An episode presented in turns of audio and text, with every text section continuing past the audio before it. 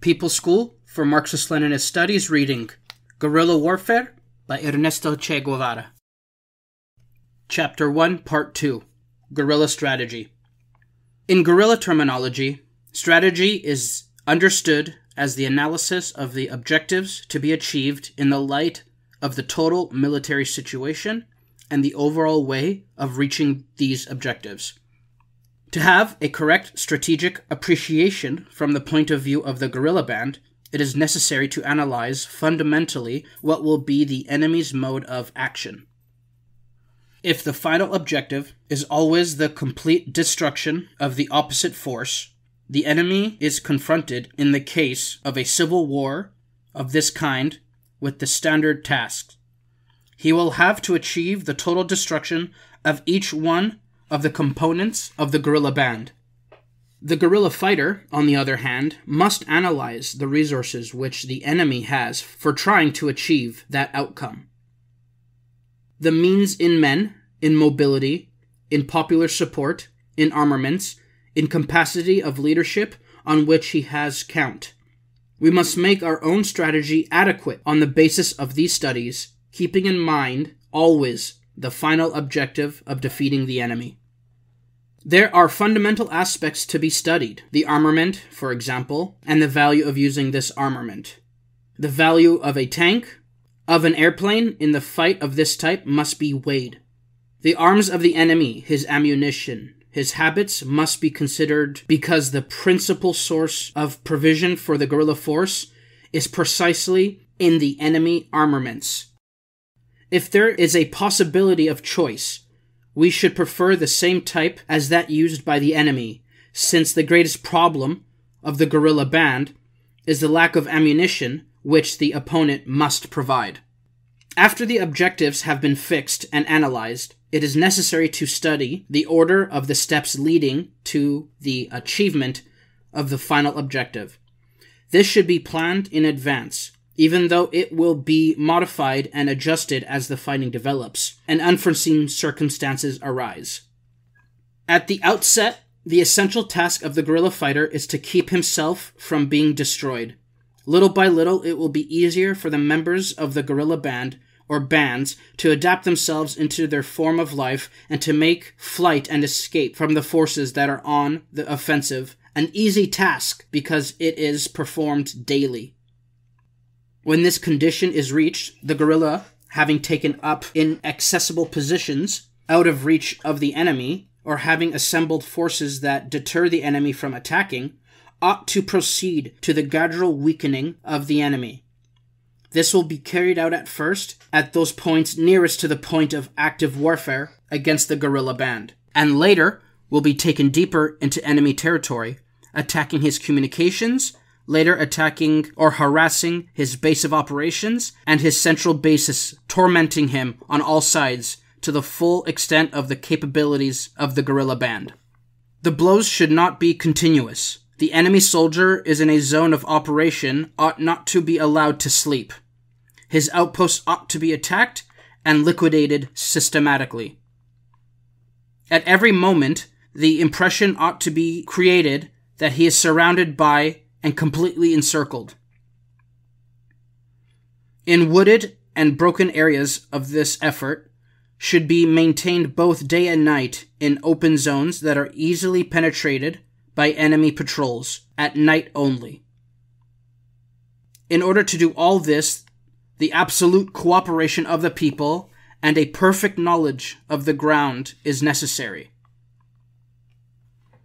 These two necessities affect every minute of the life of the guerrilla fighter. Therefore, along with centers for study of present and future zones of operation, intensive popular work must be undertaken to explain the motives of the revolution. Whoever does not feel this undoubted truth cannot be a guerrilla fighter. This popular work should be first aimed at securing secrecy. That is, each peasant, each member of the society in which action is taking place will be asked not to mention what he sees and hears. Later, help will be sought from inhabitants whose loyalty to the revolution offers greater guarantees.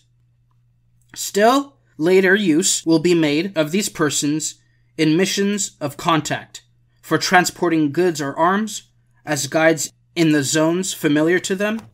Still later, it is possible to arrive at organized masses at organized mass action in the centers of work, of which the final result will be the general strike.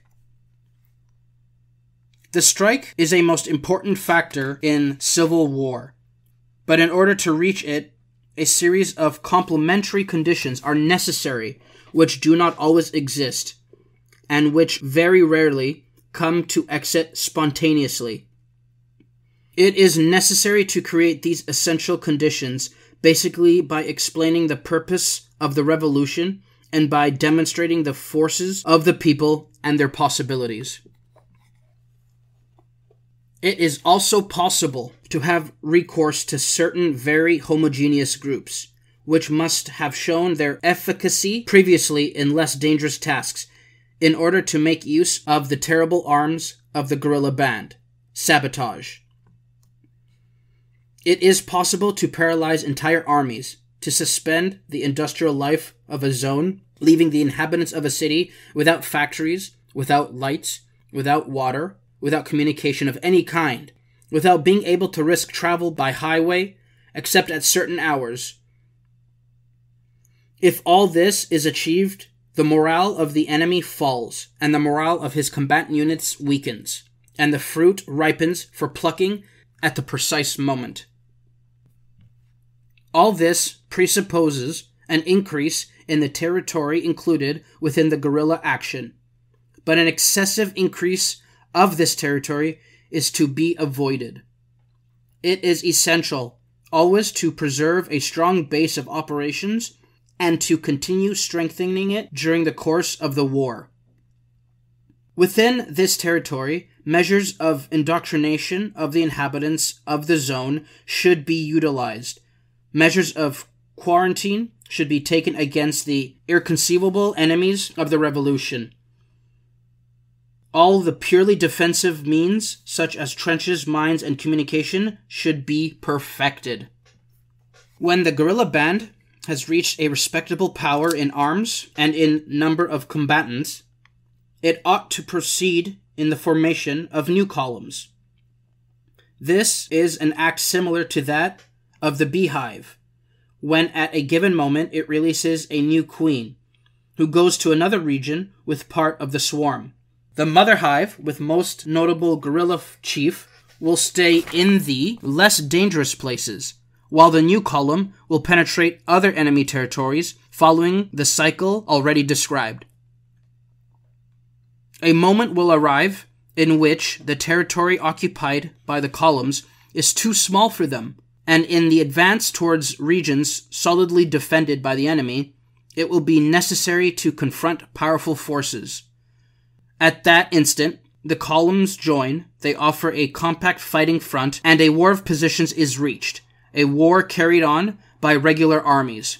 However, the former guerrilla army cannot cut itself off from its base, and it should create new guerrilla bands behind the enemy, acting in the same way as the original bands operated earlier, proceeding thus to penetrate enemy territory until it is dominated. It is thus that the guerrillas reach the stage of attack of the encirclement of fortified bases, of the defeat of reinforcements, of mass action, ever more ardent in the whole national territory, arriving finally at the objective of the war victory.